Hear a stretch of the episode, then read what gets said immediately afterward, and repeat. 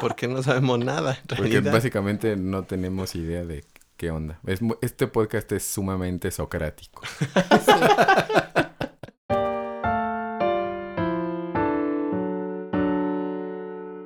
Van a escuchar nuestra presentación de al después, al principio. De hecho, ya sabemos qué pasó. Este. La gente Me pueden citar. Hashtag al después, al principio. Al después al principio. Young 2018. es un podcast de la Original Soundtrack Band, que es principalmente una banda, pero vamos a hacer toda clase de cosas ñoñas. Nos gusta la nerdez, Porque entonces. sí nos gusta la nerdez, en, o sea, en, Pero sí somos una de banda. cultura y de caricaturas y demás, pero también de académica la nerdez. Nerdez académica. Puros dieces aquí. Porque 9.5. de para arriba. Este, entonces vamos a estar platicando. Creo que va a cambiar cada vez la gente que vaya a estar aquí chidorreando. Seguramente. Pero ahorita está nuestro patrón, Yang, que es el que firma nuestros cheques. ¡El patrón! Y con cheques quiero decir Uy, en no. blanco y con en blanco quiero decir en ceros, ¿verdad? Porque no ganó nada. No hay balance. Fírmame un cheque, ¿no? ya que dijeron que firman cheques. Este, está Nayeli aquí, la peluquera de las estrellas. Con las estrellas quiero decir nosotros dos. Obviamente. La- las estrellas Y indie. por peluquera quiere decir que trae una peluca puesta. Exactamente, trae una peluca azul. Trae la peluca azul de Pues bruja. estamos grabando en Halloween, ¿verdad? Quién s- va a salir como la semana que entra, pero hoy es Halloween. Hoy es Halloween, muchachos. Este- Feliz hace una semana. Yo soy Dano, el experto en casi nada. En los Este, dedos. Eres ¡Hora! el ar- Ah, Ok, entonces este podcast C se llama Doctor Mario. Y vamos a vamos a platicar de la ñoñez profundamente. O sea, vamos a ñoñar acerca de la ñoñez probablemente. Eso es muy ñoño de tu parte. Metañoñez. Ñoñinception. Inception. Este, entonces va- vamos a agarrar un tema y hopefully si nos va bien vamos a tener algún experto que sepa mucho del tema. Si no, pues nos inventamos algo, ¿verdad? Porque, pues, Si no, nos volveremos expertos del tema. o este, o quien nos escuche también nos puede aventar unas pedradas. Puede si, ser. no, si están muy mal, muchachos. que les gusta. investiguen. este, que está bien, porque así, pues, un, así, así se aprende. Sí, sí. Y entonces, en este vamos a empezar con El Señor de los Anillos y San Tolkien y cómo lo escribió. ¿quién es lo más? Sobre todo cómo lo escribió, creo que eso a, a mí particularmente me interesa escuchar como el, el detrás de la cortina de inventar una cosa tan complicada. Lo que hizo. A mí se me hace como El Señor de los Anillos y Tolkien se me hace como la nerdez de las personas como muy cultas. O sea, es como ser culto y a la vez ñoño. ¿Se me Sí. explico? O Sí, sea, sí es una intersección ahí. porque pues normalmente, no digo normalmente, más bien mucha gente ñoña no es muy culta que digamos, o sea, vamos. Sí. Entonces, a mí, a mí, por lo menos lo que yo he visto es que la gente como más culta es la que se mete como todavía más a la profundidad de, de Tolkien y de todo su universo. Es más grande que el universo Marvel, Tolkien. Pues. Y él lo escribió solito. Sí, Y él él solito. solito. Pues supongo que sí, en ese sentido quizás sea más grande, en tanto que más consistente y más denso lo hizo él, él mismo. O sea, el universo Marvel tiene la facilidad, o los cómics tienen la facilidad de, el recurso de, este es un mundo paralelo y crear otras cosas, Sí. porque sí, y eso está bien. Sí, sí, Pero está entonces, padre, ajá, también. sí, sí, pues sí tiene su, su propio encanto, pero que, que él amarrara un solo mundo y tratar de hacerlo consistente en todo, en todo momento y todas las historias, pues sí es un, sí era como, como les decía ahora que vi la exposición, como el, el rey de la nerdez, al menos de su época, y durante muchos años por venir, sí fue muy, muy intensa su clavadez en, en, en no fallar en la construcción del mundo. Entonces eso, Sí, se me hace que eso solo, bueno, supongo que no solo exclusivamente, pero se me hace mucho más probable que venga de, como de uno mismo, ¿no? O sea, como de un deseo personal de que digas, esto tiene que ajustarse Sí, perfectamente, esto tiene que tener sentido, esto tiene que tener una razón y esto tiene que todo conectarse como se conectaría de de veras. Sí, que no haya una pregunta sin respuesta o al menos que sea lo menos posible.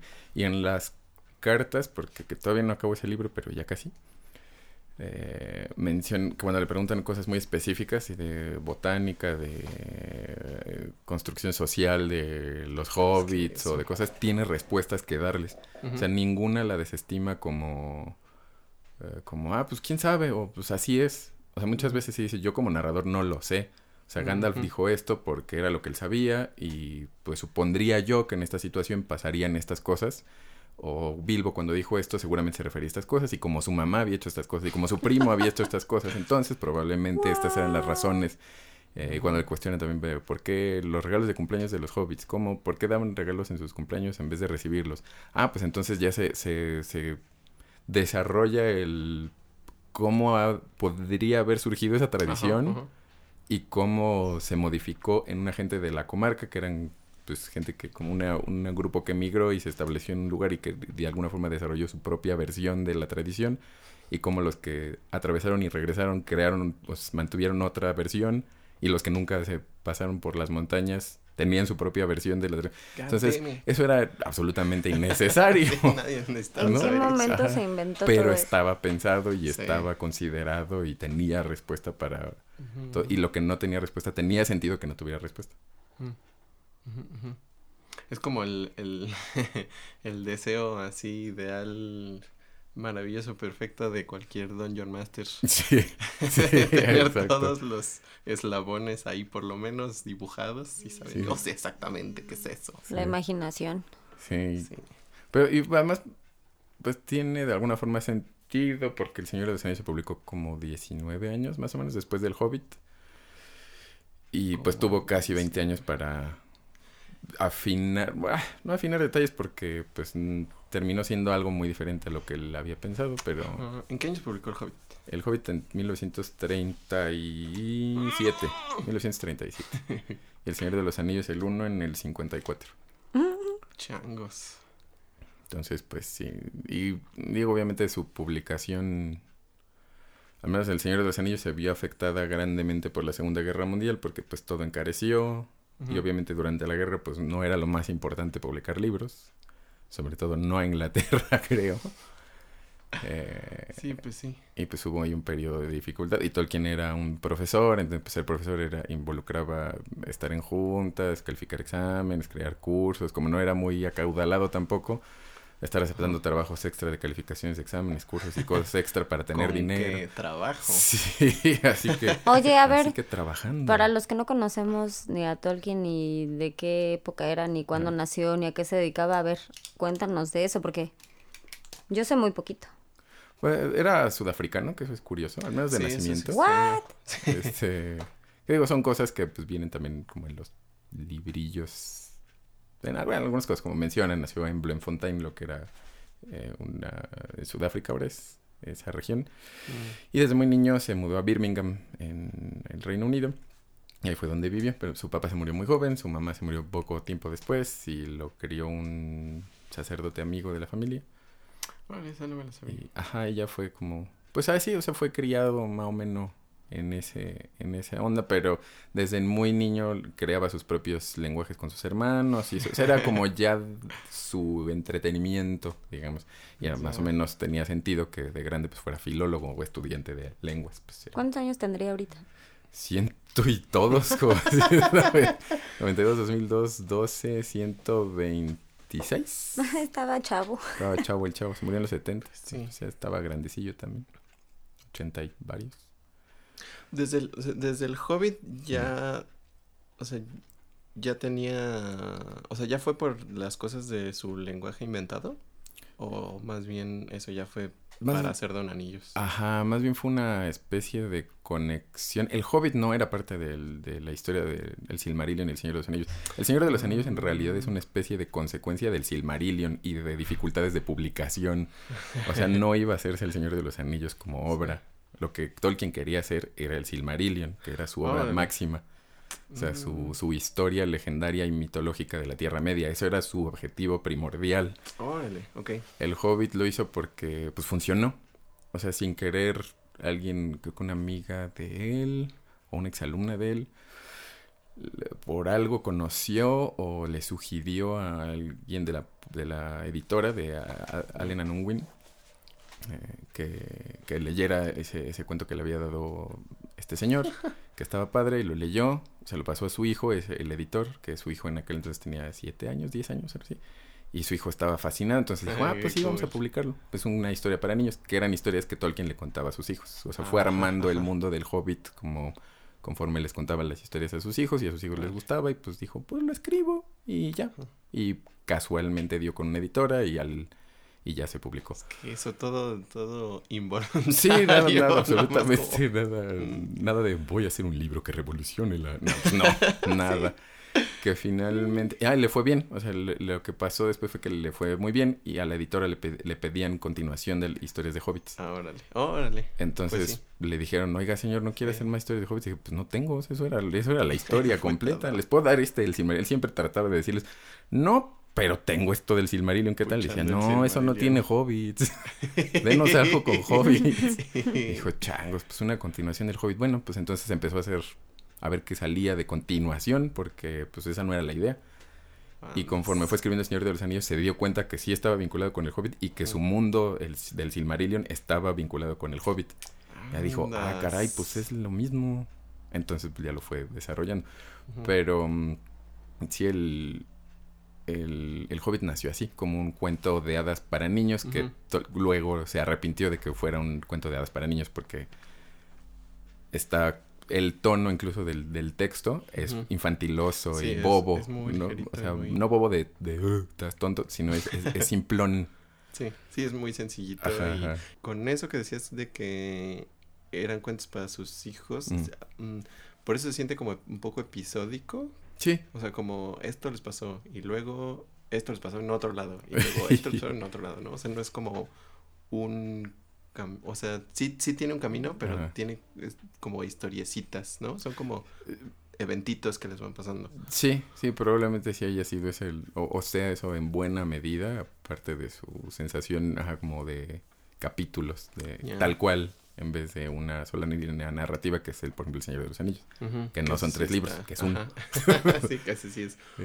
un... Un solo tabicón. Sí, igual por eso... Ajá, yo creo que por eso sí me eché el, el Hobbit de, de chiquito. Ajá. ma- relativamente fácil, que tampoco lo acabé, porque no acabo nada en la vida, pero, pero casi. Mm. Y sí es más fácil de leer y es Sí.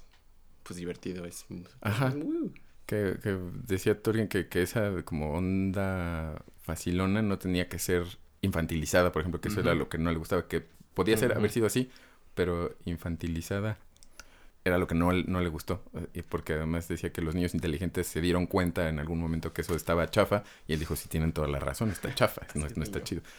Pero, y que lo hubiera querido, y creo que lo intentó por ahí de los 60 tratar de hacer otra edición cuando lo iban a republicar, Sí. pero pues no dijo nada, ya, ya, sí, sepa no, qué". ya, too late, ¿no? Lo que se hizo fueron modificaciones. Ah, por ejemplo, la primera edición difiere en el capítulo del anillo de Gollum con Bilbo Ajá. en cómo se lo dio. Porque en la primera versión de buena fe se lo da, o sea, le dice, ah, pues te apuesto mi anillo a que te ganen en acertijos. Acertijos. Y dicen, órale. Y entonces, y gana Bilbo y. Gollum le da el anillo y dice, pues sí, ganaste con buena fe, te enseñó la salida y le enseña la salida y se va. Ajá. Pero cuando empezó, siguió trabajando con el Señor de los Anillos, dijo, ah, no, eso no, Eso no tiene eso no pasó. Más bien, y escribió la versión actual, se las mandó a los editores y les dijo, oigan, yo creo que esto valdría la pena como cambiarlo. Y ellos sin preguntar dijeron, ah, sí, lo cambiamos. Y lo cambiaron en la siguiente edición. Y ya les dijo, oigan, era borrador, no manchen. Pero entonces justificó incluso esa discrepancia de ediciones diciendo que la primera versión era el cuento que Bilbo le había dicho a sus amigos, no- haciendo notar que Bilbo ya estaba corrupto por el anillo eh, entonces. Órale. Y la segunda versión era lo que sí pasó en realidad. denso. Sí, bueno. pero hasta sus errores y sus cosas tienen sentido. ¿Por qué?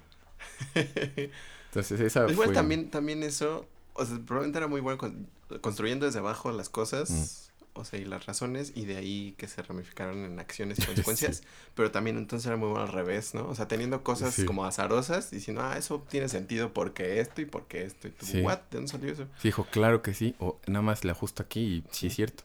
Por ejemplo... Es perfectamente consistente. sí.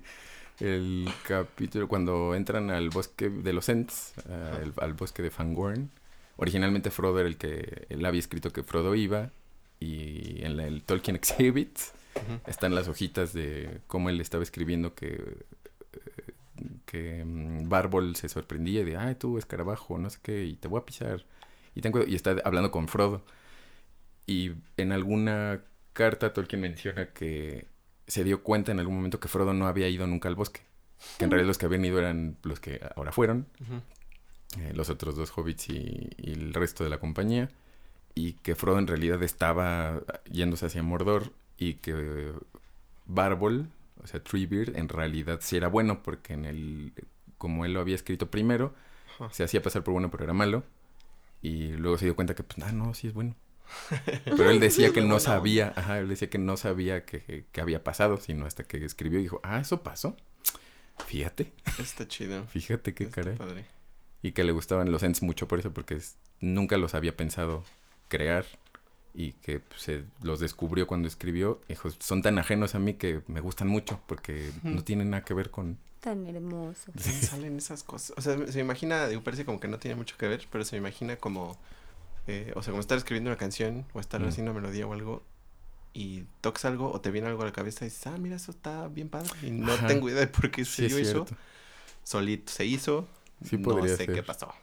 Como ese, esa cosa, por ejemplo, ese tipo de creatividad que para nosotros es una creatividad en, en materia de de una de las o de a- dos bellas artes en nuestro caso literatura y o u a e, a, e, música.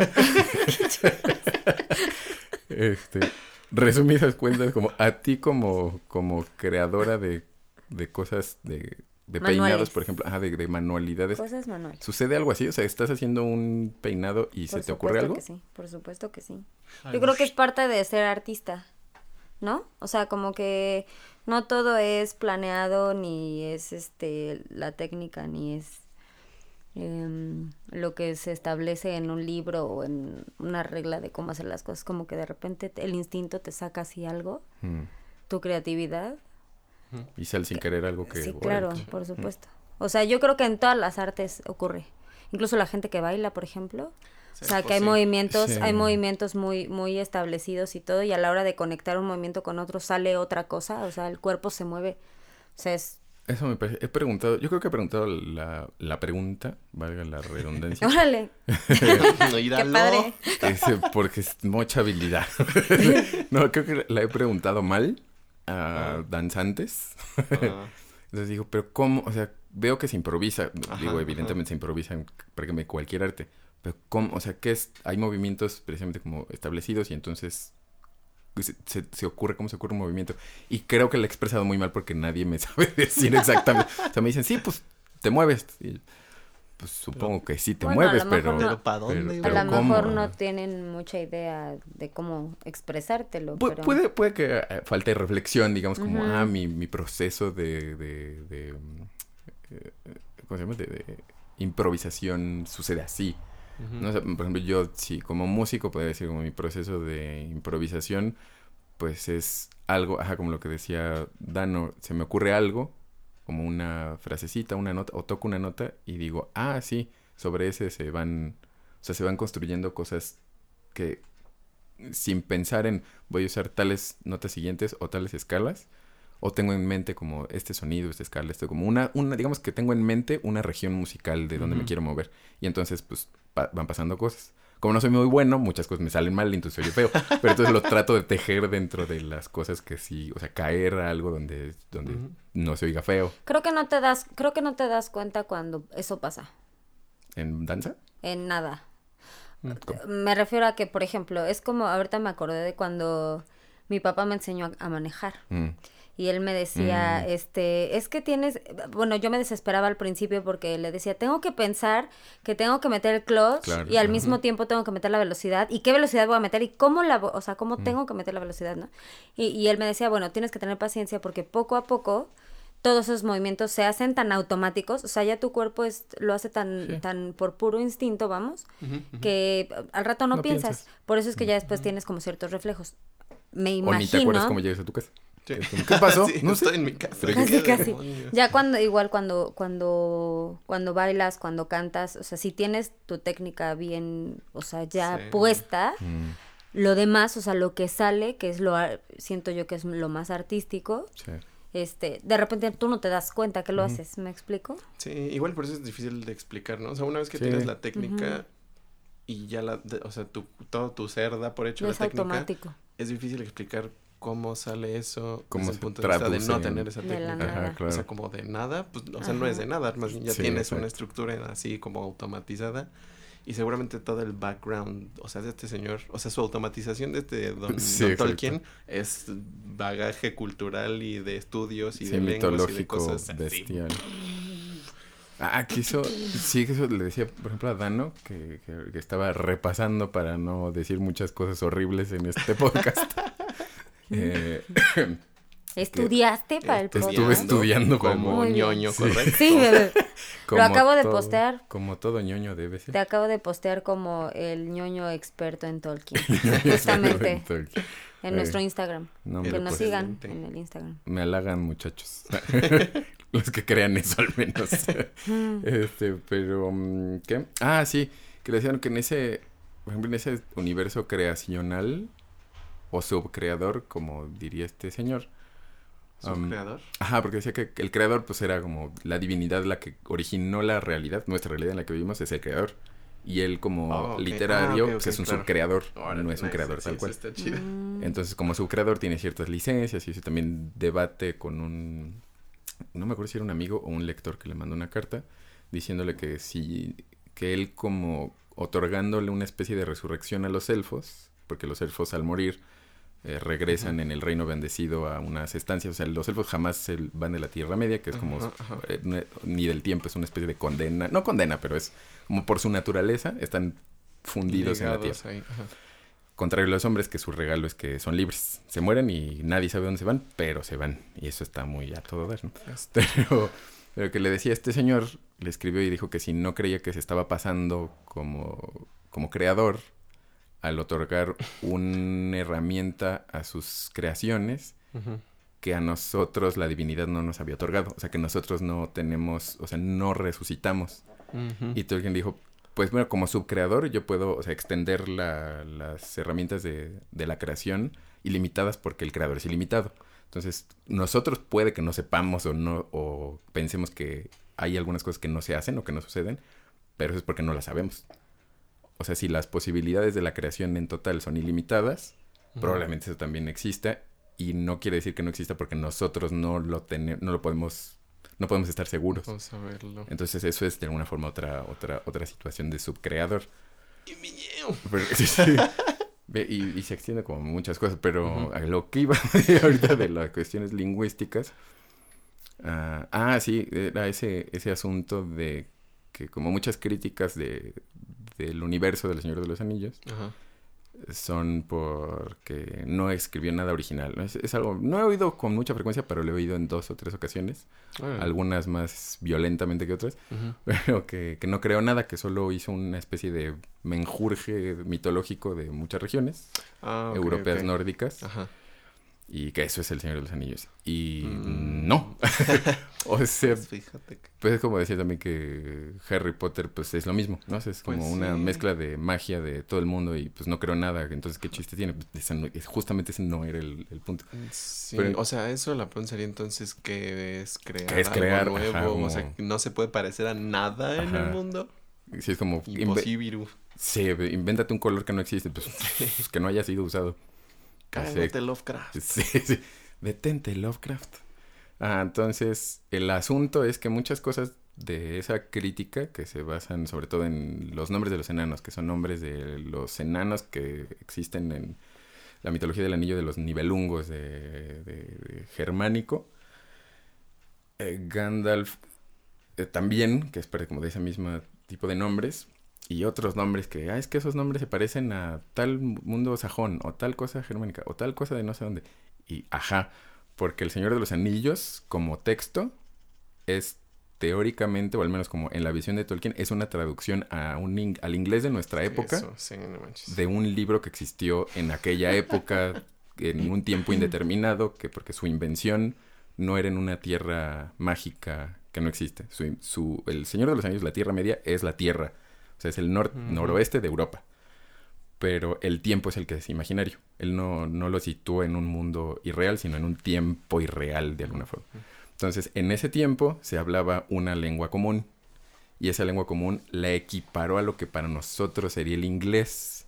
Entonces dijo, pues traducido así, los nombres de estos personajes enanos equivaldrían más o menos a este tipo de nombres nórdicos porque esa raza viene del norte. Y los enanos nunca revelan su nombre verdadero a nadie jamás, al menos que sea enano. Y al hacer eso necesitan nombres con que relacionarse con otras razas, entonces pues se retoman nombres de la zona en donde viven y en este caso para ejemplificar que eran personas con cultura nórdica, pues les otorgó nombres que para nosotros son nombres nórdicos y equivaldrían más o menos a, a sus nombres. Igual, este todo elfo, pues no se llamaban elfos, se llamaban los Quendi o los Noldor, según como que en qué en qué lengua era. Sí. Y entonces, más o menos, eso significa para nosotros elfo.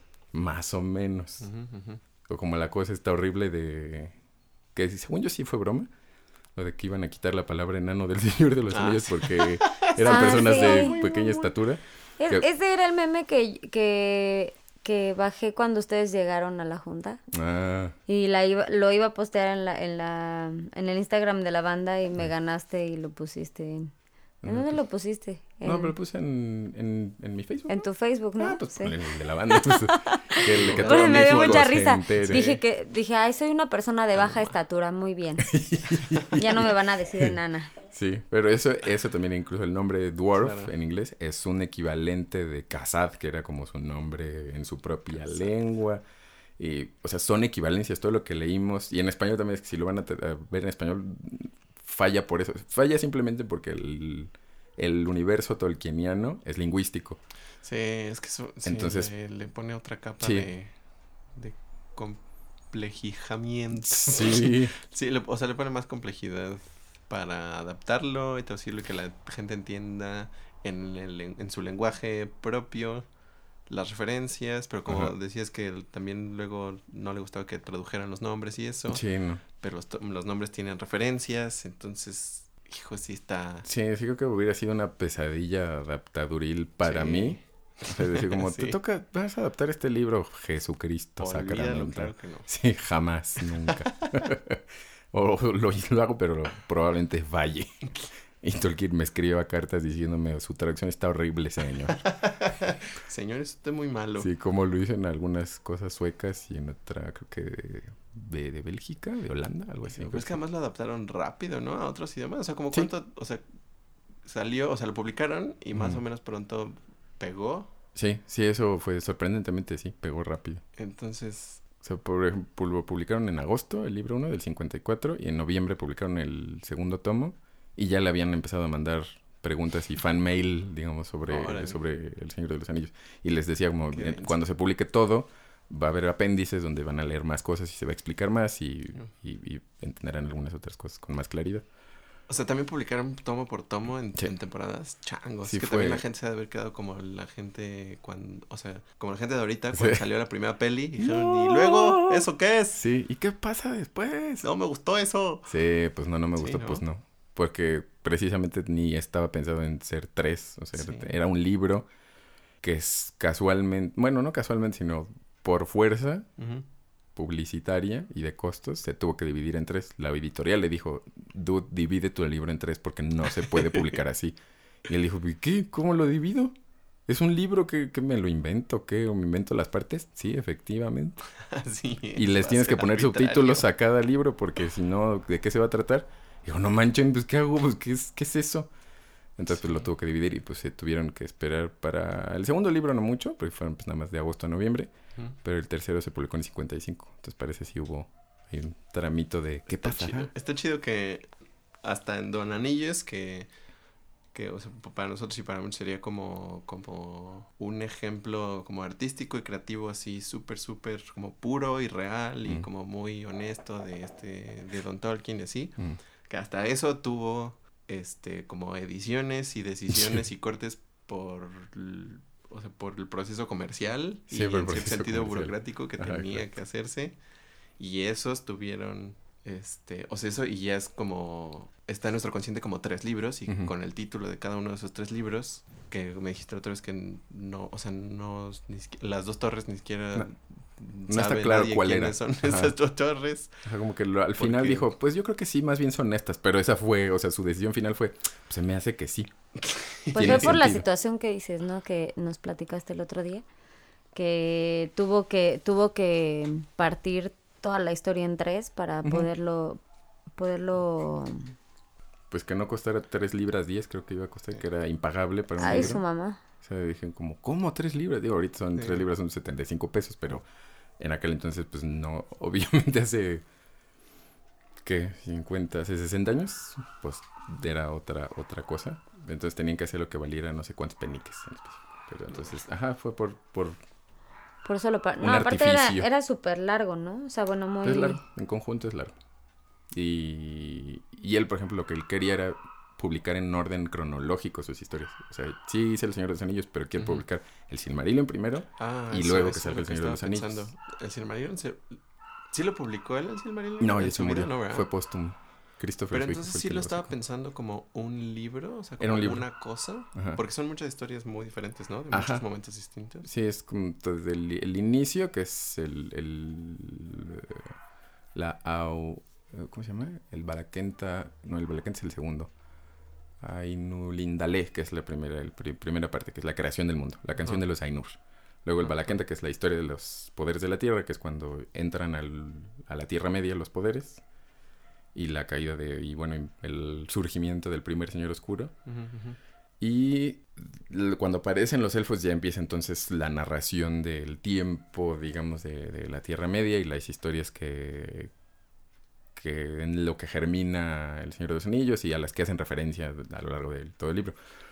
Pero él lo que quería era contar esas historias en, en orden Primero. y las primordiales son las que ahora se han publicado también como libros independientes, como condensados, que es La caída de Gondolin, eh, La balada de Beren y Lúthien y Los hijos de Húrin, Sí, sí, sí, ujú. que son como las tres partes principales de la historia. Y ya después viene la, creo que son como de la primera edad, entonces ya después viene el resto de... Entonces después de Don Anillos ya no publicó nada, bueno, no sé, ¿publicó algo más? Publicó, pero ya no cosas de, de, de ese universo, ¿no? Órale. O sea, siguió trabajando en el Silmarillion y recorrigiendo cosas que él se había imaginado alguna al principio y luego con el paso del tiempo dijo, no, pues eso ya no, ya no queda, hay que cambiarlo. Y pues nunca terminó. Bueno, publicó otras cosas, pero académicas, o sea, de cosas ñoñonas, eh, cosas sobre poesía y análisis literarios. chido. es, publicó despuesito, publicó... Ah, le pidieron cuentos, o sea, que si no tenía cuentitos igual como los que Ah. ya, ya había publicado el Egidio el granjero de Ham y creo que Hoja de Nigel, bueno, Hoja by Nigel. Eh, Las aventuras de Tom Bombadil, que era un poema, ya también lo había publicado hacía tiempo, entonces le dijeron, ¿no tienes más cuentitos? Entonces Mm, juntó como de alguna forma cuentos que dijo, pues no tienen ningún sentido juntos, pero si les sirven, pues ahí están. Sí. Y se publicaron, y pues, más bien papeles académicos pues, principalmente. Y pues a contestar fan mail. de qué era maestro Era maestro de anglosajón. oh Creo que de, de otras cosas seguramente también, pero como que su, su expertise era anglosajón, inglés medio y esas cosas como li- literatura lingüística. Como que su enfoque era más... O sea, la filología en sí, pues es más un enfoque lingüístico que literario, pero él decía que, que ese debate también de lingüistas y literatos era como que él no se metía. No ¿Qué es la tomaba partido.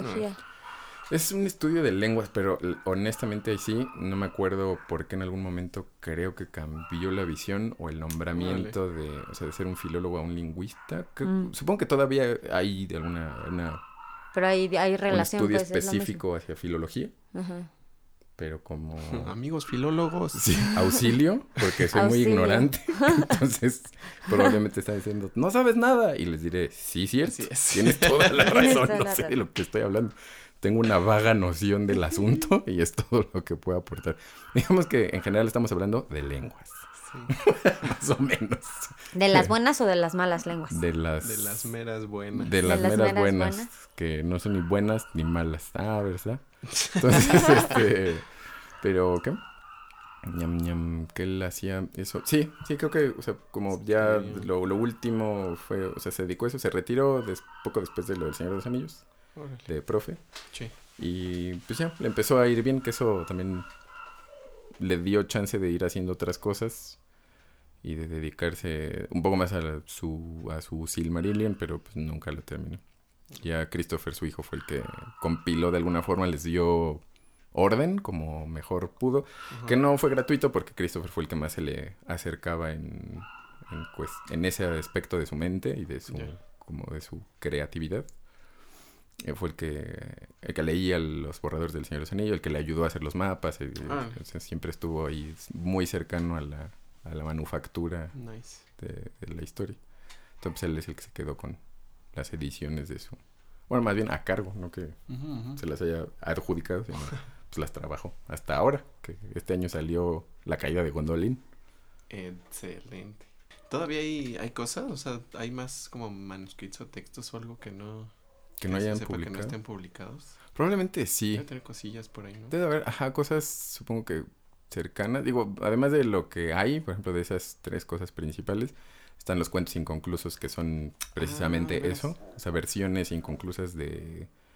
En diferente medida, o sea, no necesariamente que se queden a la mitad, algunos sí, algunos solo son inconsistentes, algunos cambian de tono, de porque están escritos con muchos años de diferencia, entonces tampoco Nice. cuajan del todo. Y están las historias de la Tierra Media, que son como siete, nueve volúmenes, algo así. Dios.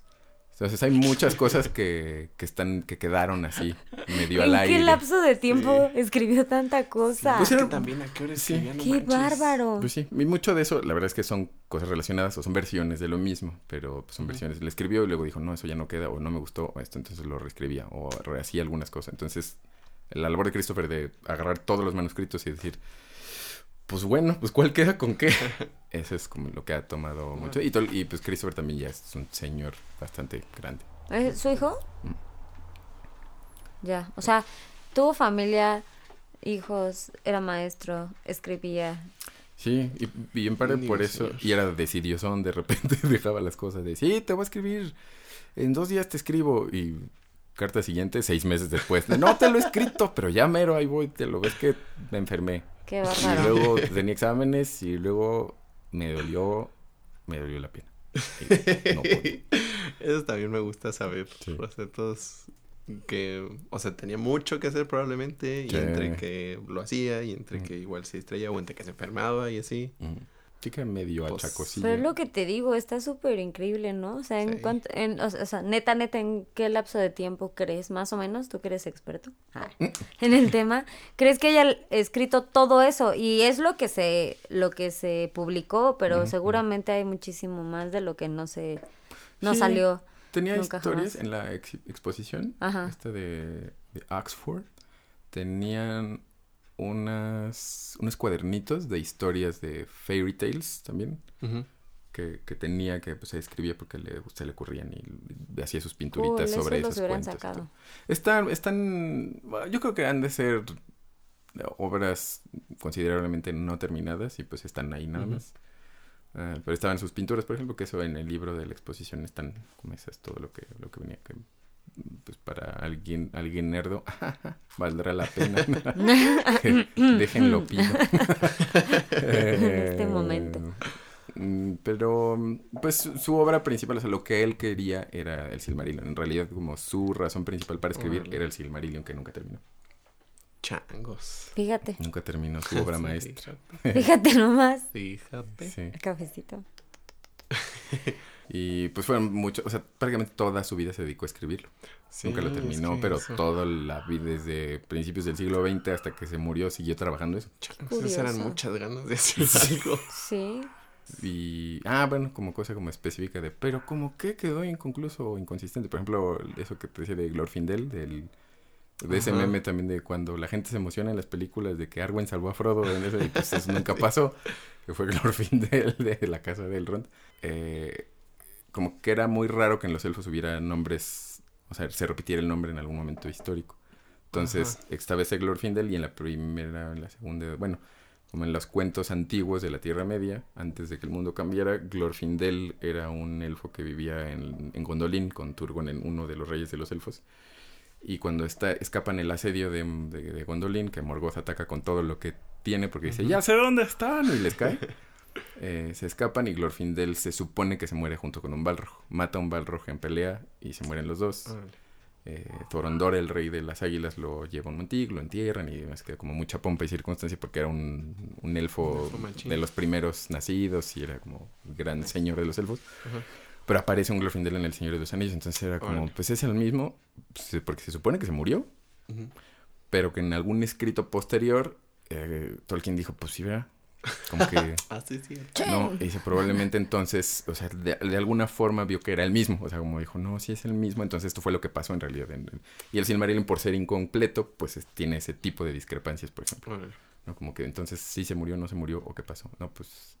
todo- como que finalmente, digamos, no se murió y es el mismo. Pero tiene ese, ese- esas cualidades de, de incompletitud. Sí, todavía tiene inconsistencias, pero... Pero pues nunca la terminó. Pues, Sí, si lo hubiera no, terminado, quizás seguramente hubiera También. quedado hubiera- todo bien hilado. Eh, Sí, no, es que, eh, o sea, se siente raro, se siente raro que haya inconsistencias en, en esas historias Ajá. cuando todo lo que alcanzamos a ver, hasta donde un, digamos, un ñoño mediano Ajá. alcanza a ver, todo tiene mucho sentido y se ve que hay mucho más atrás que sigue teniendo sentido. Sí, sí. Entonces, este, sí se siente, o sea, está padre, está padre saber que hay inconsistencias y que pues, las iba corrigiendo, se iba dando cuenta también, Ajá. o sea, ah, seguramente había como tanta información y tanto Sí. escrito que... Sí, que ya era mucho Sí. cómo llevarle el hilo. Bueno, que podía también este o al menos trataba de mantener un orden Sí. en sus como haciendo sus tablitas de este personaje cuando estaba en El Señor de los Anillos, este personaje en tal fecha de febrero estaba aquí, esto es aquí, esto es aquí y estos hicieron esto, caminaron aquí y aquí y aquí. Entonces en su mapa tenía que ir dibujando como están aquí, se movieron acá, ¿es posible caminar eso? ¿Es en millas tiene sentido? ¿El cambio de estación tiene sentido? Entonces como todos esos detallitos los iba haciendo, pero en cantidades de información como miles de años de historia que eran el que es el Silmarillion, pues Sí. seguramente dos que tres cosas no las tenía tan bien hiladas o al sea, me imagino él apuntando eso en papeles. Sí, exacto. Digo, no manches, o sea, hasta con herramientas ahorita digitales que digas, te, o sea, te, haga- te haga, ¿Qué este, organization traía? si te armas una spreadsheet que se puede ordenar por cualquier este métrica y que puedas ver en cualquier orden así cuando quieras y como que todo esté conectado, ujú. Hasta así se me haría difícil tener todo en su lugar. Ahora en papeles, que si ya no es, le tachoneas ahí o lo tienes que volver a hacer. ¿Y dónde dejé ese? guardarlo y Ajá. ponerlos en orden. Ah, no más. Sí, eso sí, es- sí, sí, sí. Creo que, eh, o sea, no solo escribir, bueno, más no solo crear, sino el cómo se va a crear era ya mucho trabajo en sí, entonces era como, bueno, era un asunto de doble o triple o múltiples tareas que, que hoy podrían no llevarnos a eso y, lo, ajá, como dices, lo sería relativamente sencillo. No- no- Nos facilita la vida y, y es complejo en Sí. aquel momento y él siendo tan no gracias la tecnología no me gusta joder. Sí, no era, No no, le esas gustaba. cosas. Bueno, pero ¿qué tecnología empezaba Había a ver? O sea, ¿qué era lo nuevo en ese Lo momento? nuevo, no le gustaban los motores, o sea, los aviones y eso se le hacían cosas feas, Ajá. pero supongo que también lo relacionaba con la desde la Primera Guerra y era algo como Mm, desagradable. ¿no? Sí. Y la devastación que veía como del crecimiento poblacional, como el, el progreso horrible. Mm, con que. Ah, Qué bueno que no vive. Sí, Qué bueno que no vive ahorita. Sí, no, no, qué, qué horror. Oye, como ese, el, eh, el progreso. La, la, la mente de, de máquina era como, como más o menos como él se refería, no le gustaba Ujú. por eso, porque era más el ver cómo esto me puede ser útil y cómo puedo Ajá, ajá. hacer que esto me sirva a mis propósitos. Claro. Entonces, pues agarraban un campo y agarraban madera y lo cortaban porque me sirve para quemar, para hacer esto, para construir carros, para construir esto. Y dijo, pues es que eso no, no. Le gustaban los arbolitos. Entonces, pues no se le hacía feo. Sí, Entonces pues ese sí. desarrollo de máquina, por ejemplo, la máquina de escribir la usaba, pero no era tan tan ágil y había que él normalmente pagaba más bien porque dactilografía en sus, sus escritos, porque le escribía a mano hasta que ya la artritis no dejó de escribir en la derecha, entonces trató de aprender con la izquierda. ¿Tiene Pero artritis? sí, y no era tan tan grande tampoco cuando le dio. Era 50 ya creo que ya tenía como ahí como medio difícil, en los 60 Chavo. ya era medio difícil, Sí, ya era chavo. como complicado. Pero, pero sí, cuando el- creo que en algún momento le regalaron un gramófono. ¿Qué No es estoy muy seguro. O sea, de esos, pues un aparato para grabar en disco. O sea, en, Ah, en acetatito, supongo. Y como para limpiarlo de cosas horribles, le grabó el, creo que el Padre Nuestro en gótico. Órale. O sea, fue lo primero que grabó como para, esto está muy horrible. Y que cuando ya cierras eléctricas o así, decía Irch, que es eh, como orcos en, en plural, en élfico. Ujú. Como de orcos. Cosas feas. Sí, como que no, no, no le gustaba que es, que es de las cosas centrales, por ejemplo, del Señor de los Anillos. Sí, O sea, el- sí, el- sí. la- que es lo, lo que también lo De que platicamos. Ajá, sus- exacto. Y Sauron en realidad es, un- es una máquina, o sea, es una mente de máquina. Quiere controlar las cosas a su modo. O sea, él no era, originalmente no era un, un mal ángel. Eh, o sea, lo que quería era ordenar.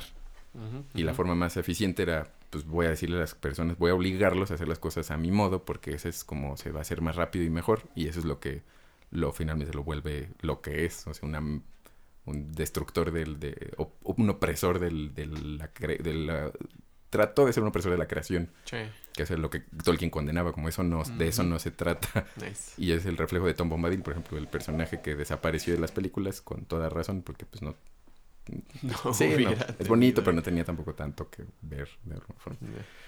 Eh, pero él o sea, era una especie de reflejo de, dice, de la ciencia natural pura, o sea, del conocimiento de las cosas, porque son cosas que yo no soy y las quiero conocer, pero no es un conocimiento de las cosas para utilizarlas, o sea, dice, es biología y ah, biología... ah, No me acuerdo, eran como dos ciencias, o sea, sí, como Ujú. solamente biología en vez de agronomía, por ejemplo. Órale. O sea, no, no, no es para ver Oh, cómo me sirve a mí, es solo por conocerlo porque existe. Que es como el, el otro lado Sí, de sí. las cosas. Y por eso a Tom Bombadil cuando se pone el anillo le, ni le va ni le viene ni le hace nada. Que es el único personaje que se lo pone y dice como, ah, pues está brillosito, toma, te lo regreso. Uh, superpoderes del hipismo. Sí, sí. Excelente. El Sí, poder es que del no le afectaba, ¿verdad? Qué Es el único. Ni siquiera los poderosotes como Gandalf y esos como Sí. le sacateaban y el Tom Bombadil, no, pues, pues no me interesa, gracias. Ahorita no, joven. Entonces, esa gracias. parte era de ese, eh, o sea, parece ese, ese reflejo de, de- de- en El Señor de los Anillos. O sea, no se trata, Sí. no es una historia del bien contra el mal, que eso también, él, él expresamente decía, no se trata de eso. chido. Me han Sí, tratado porque- de decir que es eso no es. Se ve, se ve muy así, ¿no? Bueno, Ajá. o sea, en las películas por lo menos Ajá, se siente ajá. muy así, como muy claramente que Sí. son los buenos y son los malos y es el bien y el mal. Y está muy marcado. Sí, sí, es, y es no sé, no sé qué tanto el libro, porque no lo he leído, ¿verdad? La verdad es que no lo he leído. ñoño chafa, pero Ñoño no sé qué tan, qué tan se sienta así. Creo que es, sí hay de alguna forma una, una claridad de, de quién es el, el antagonista, digamos, Ajá, ajá. Ah, queda más claro que- conociendo la mitología, más bien como el origen de las razas o de Sauron, por ejemplo. que porque eso sí porque también, ajá, como creo que si viendo el libro podría parecer simplistamente, pues son una, es ahí unos héroes que, bueno, que, así que digas, qué bárbaro, qué héroe es Frodo. Qué Pues no es. y además falla. O sea, el, Sí. el último momento en, el- la cúspide de su misión fracasa. Entonces, Sí. pues, héroe no, no es. Y no regresa tampoco triunfante a su tierra. Se regresa y nadie lo pela. Y es como, no, pues ya no me gustó. Esto no está tan chido. Eh, pero eh, creo que sabiendo incluso, conociendo la el cómo llegaron los elfos a la situación en la que llegaron, que serían de alguna forma el poder del bien, Ujú. Se ve que los elfos no eran buenos, buenos, así como, ay, son tan Mm. buenos los elfos. No eran una raza orgullosa y, Orgullosa, y sí. gandalla y sangrona, que quería la seguir siendo como señores y la casta super padrísima de la Tierra Media, pero ser inmortales y tener lo que tenían en, la- en el reino inmortal del que se fueron. Mm, Y entonces por eso empezaron a maquinar, o trataban de mantener todo lo más estático posible, sin cambios. Que eso también es algo que Tolkien condenaba, por ejemplo. O sea, que, el, el tratar de controlar tu entorno no, o sea, a tu beneficio no. Y ese es parte del error de los elfos. Y lo- sobre todo los elfos Nolorin que trataron de... que hicieron los anillos de poder. Entonces los anillos de poder dan la capacidad de detener el tiempo de alguna forma en esa zona en donde está su poder. Pero por eso cayeron y por eso Sauron se los hizo mensos porque quisieron hacer de alguna forma, era como una, esa, esa mente de control fue la que los, los acabó de, de tronar, en vez de, O sea, en vez de crear por crear, que esa también es otra diferencia entre la magia, que, que de la que él habla, que dice que magia en realidad no, pues es la palabra que usa, pero es la palabra que usa digamos, en los personajes que usan los hobbits para decir, para referirse a, a las artes de Gandalf, a las artes de los elfos, a las artes del enemigo, y Galadriel en el libro expresamente dice, pues no sé a qué te refieres cuando Sam le dice, oiga, ¿esto es mágico? ¿Esta carta es mágica? Y Galadriel le contesta que no sé a qué te refieres. O sea, no estoy muy segura de qué quieres decir con magia, porque ustedes parecen decirle magia a lo que hacemos nosotros y a lo que hace el enemigo, entonces... No sé, dice, le- lo que hicimos fue tejerla y al tejerla poner todo nuestro amor por los árboles, por las piedras, por el agua, por el aire, las estrellas, ¿no? o sea, todo, entonces... Son bien románticos los elfos, ¿no? Sí, sí Sí. tienen esa, esa onda Sí. porque son, son un pueblo triste, o sea, eso siempre es como, es una característica también, la melancolía es una característica del pueblo élfico, de acordarse de lo que fue y ya no, ya no es, y tratar de mantener lo que es y que les gusta como es, eh, y acordarse siempre del oeste que de su hogar Mm, y que pues no han regresado y pues no se quieren, o sea, se quieren ir, pero tampoco quieren dejar la tierra media porque es bonita y pueden hacer otras cosas y entonces como que están partidos en dos y pues eso es lo que hace un pueblo tristón.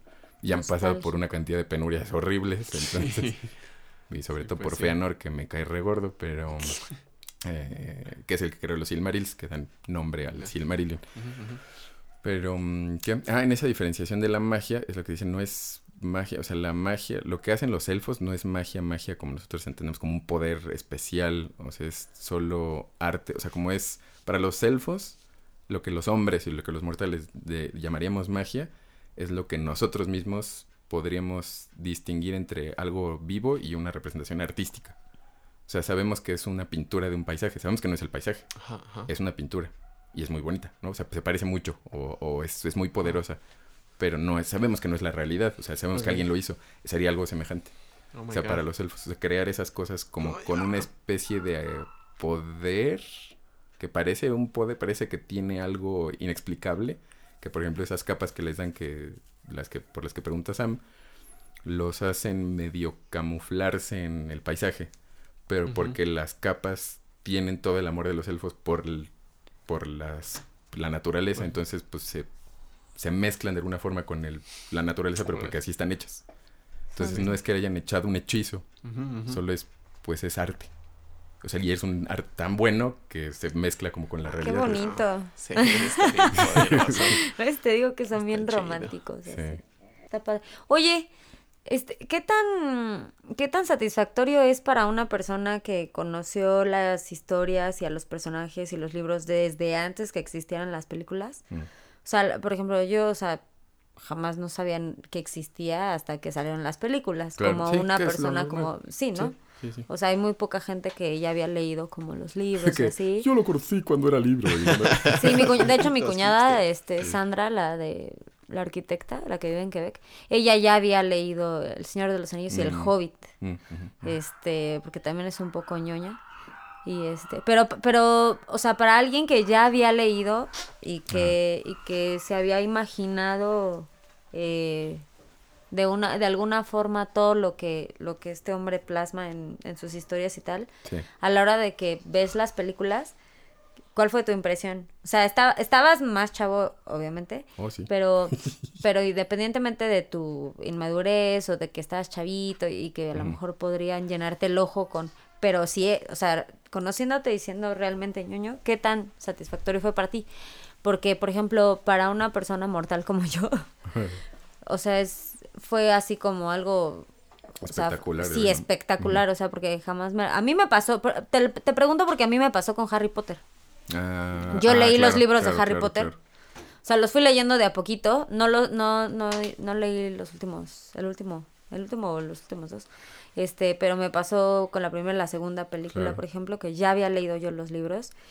Y fue así como de, ¡Ah! sí, Wow. así me imaginaba este personaje. Y, y sí, me imaginaba que olía así, que se Oh. iluminaba así. O sea, sí, o sea, a mí me pasó, ¿no? Con, con, pero no me puedo imaginar porque, o sea, digo, no quiero comparar una cosa con la otra, este, pero el universo este del Señor de los Anillos y la Tierra Media y todo lo que hay es increíble, o sea, es así como Pues sí. un sueño, como de hadas, ¿no? Así. Sí, Entonces, pues es... Sí. pero a ti que tú ya lo tenías como en la mente como dibujado, que, o sea, que- qué, qué tan padre fue, o sea, qué tan sorpresivo fue o, o qué tan decepcionante fue, porque debe, debe haber cosas que no te hayan como latido. me encantaron, sí. en su mayoría me gustó mucho. Eso me, me, fue una buena sorpresa. Traté de ir lo más neutral posible, en decir no sé si me va a gustar o no, pero lo voy a ver. Se ve como que está padre lo que Lo vamos a ver. Vamos a verlo. Vamos a calmarnos. eh, eh, supondría yo que, que, hubo fans o lectores del Señor de los Anillos que quedaron muy decepcionados. Eh, yo en su mayoría hubo cosas que fueron exactamente justo como las, las imaginé. Eh, algunas no mucho, pero pero no, no que me doliera, por ejemplo. ¿no? O tampoco hubo o los ligeros cambios en la narrativa que hicieron, como lo de Tom Bombadil, que desapareciera por completo o que Arwen tomara el papel de, que Glorfindel desempeña, pero también tiene sentido porque pues te ahorras la explicación de un personaje nuevo, ¿no? Y le das más peso a, la relación de, de, la historia de Arwen y Arwen, que es de, Aragorn y Arwen, que es también pues es parte importante de la historia del Señor de los Anillos. Y sí me gustó, a mí me gustó mucho, se me hizo muy muy padre y mm, salí muy contento de que me gustara mucho. Por, ejemplo, tú que no, no habías como leído igual, o sea, digo, tienes otro punto de vista diferente al mío, ¿no? La 1. Fue la primera vez que fuimos con, con, No, la segunda. No me acuerdo. No me acuerdo. Que fuimos tú y yo con San Tomás y la fuimos, al cine a ver. Aparte eras más chico, o sea, bueno, eres más chico que yo. Entonces, cuando salió y que la viste a la edad que tenías, con las pocas o muchas referencias que tenías, o sea, ¿cómo fue para ti? Ni me acuerdo. O sea, no me acuerdo. Lo que pasa es que como que ya tengo o sea, yo no he leído, solo he leído El Hobbit completo. Y es todo lo que he leído, pero todo el tiempo he tenido la referencia de él, de que habla de esas cosas. Entonces yo siento que ya lo leí como cuatro veces. Ah, mira, mira, un montón mira de detalles y así. y también, pues cuando iba a salir la peli, pues iban saliendo los personajes, salían y me decías, ah, pues este es no sé qué, y este hizo esto y así.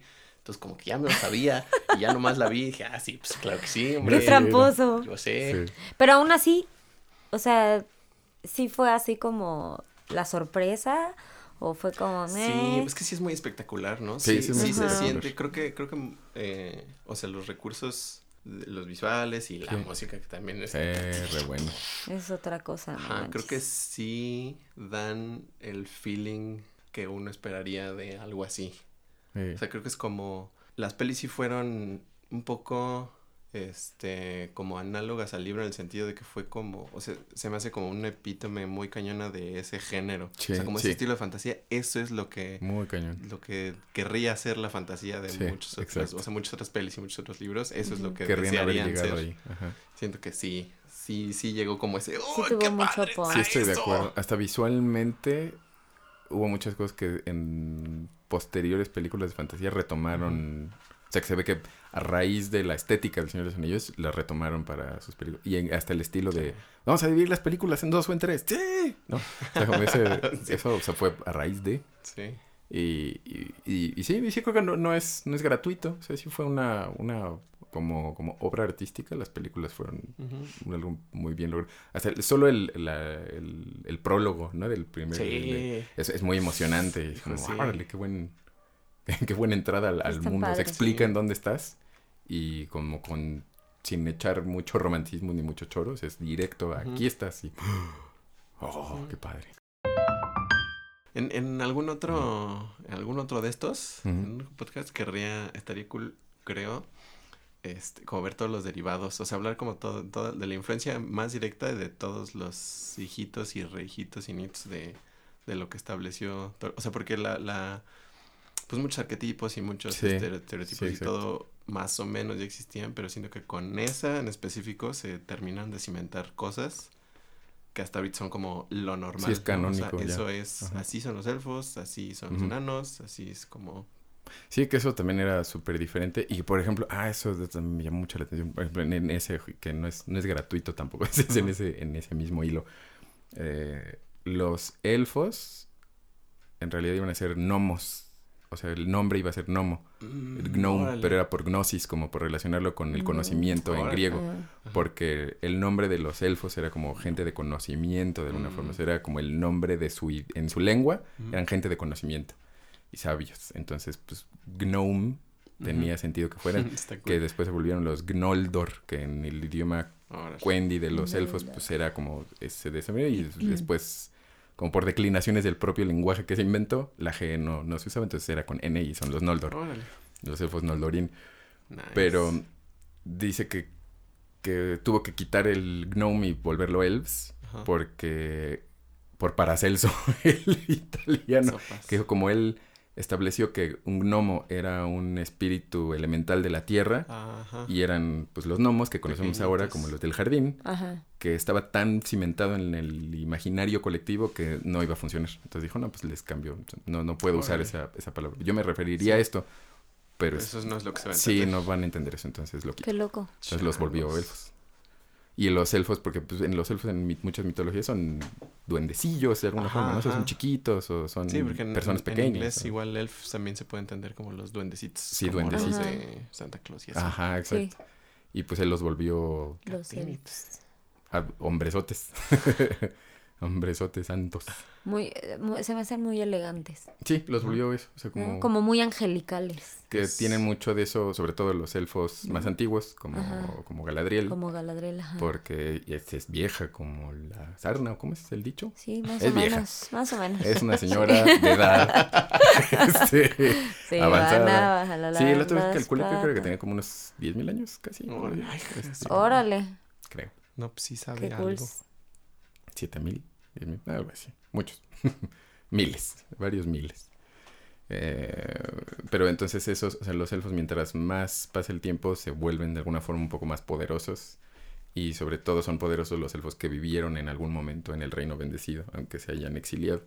Sea, los elfos que, que fueron al reino bendecido y ahí se quedaron, pues yo creo que ningún elfo de sobre la Tierra Media se les debe de acercar en, como en majestad y en, Sí. obviamente en elegancia y poder. Changos. Pues sí estaría bueno como ver ah, qué cuentos, no, no sé, sí, porque la verdad no sé qué cuentos habría antes del Señor de los Anillos que valdría considerar como fantasía o como literatura fantástica, ubicarlos de alguna manera artificial en el mismo género y posteriormente sí ha de serse más sencillo. Habría que conseguirnos un experto en eso, ¿verdad? Sí. Porque Sí. yo no tengo la menor idea. Pero me suena como que sí.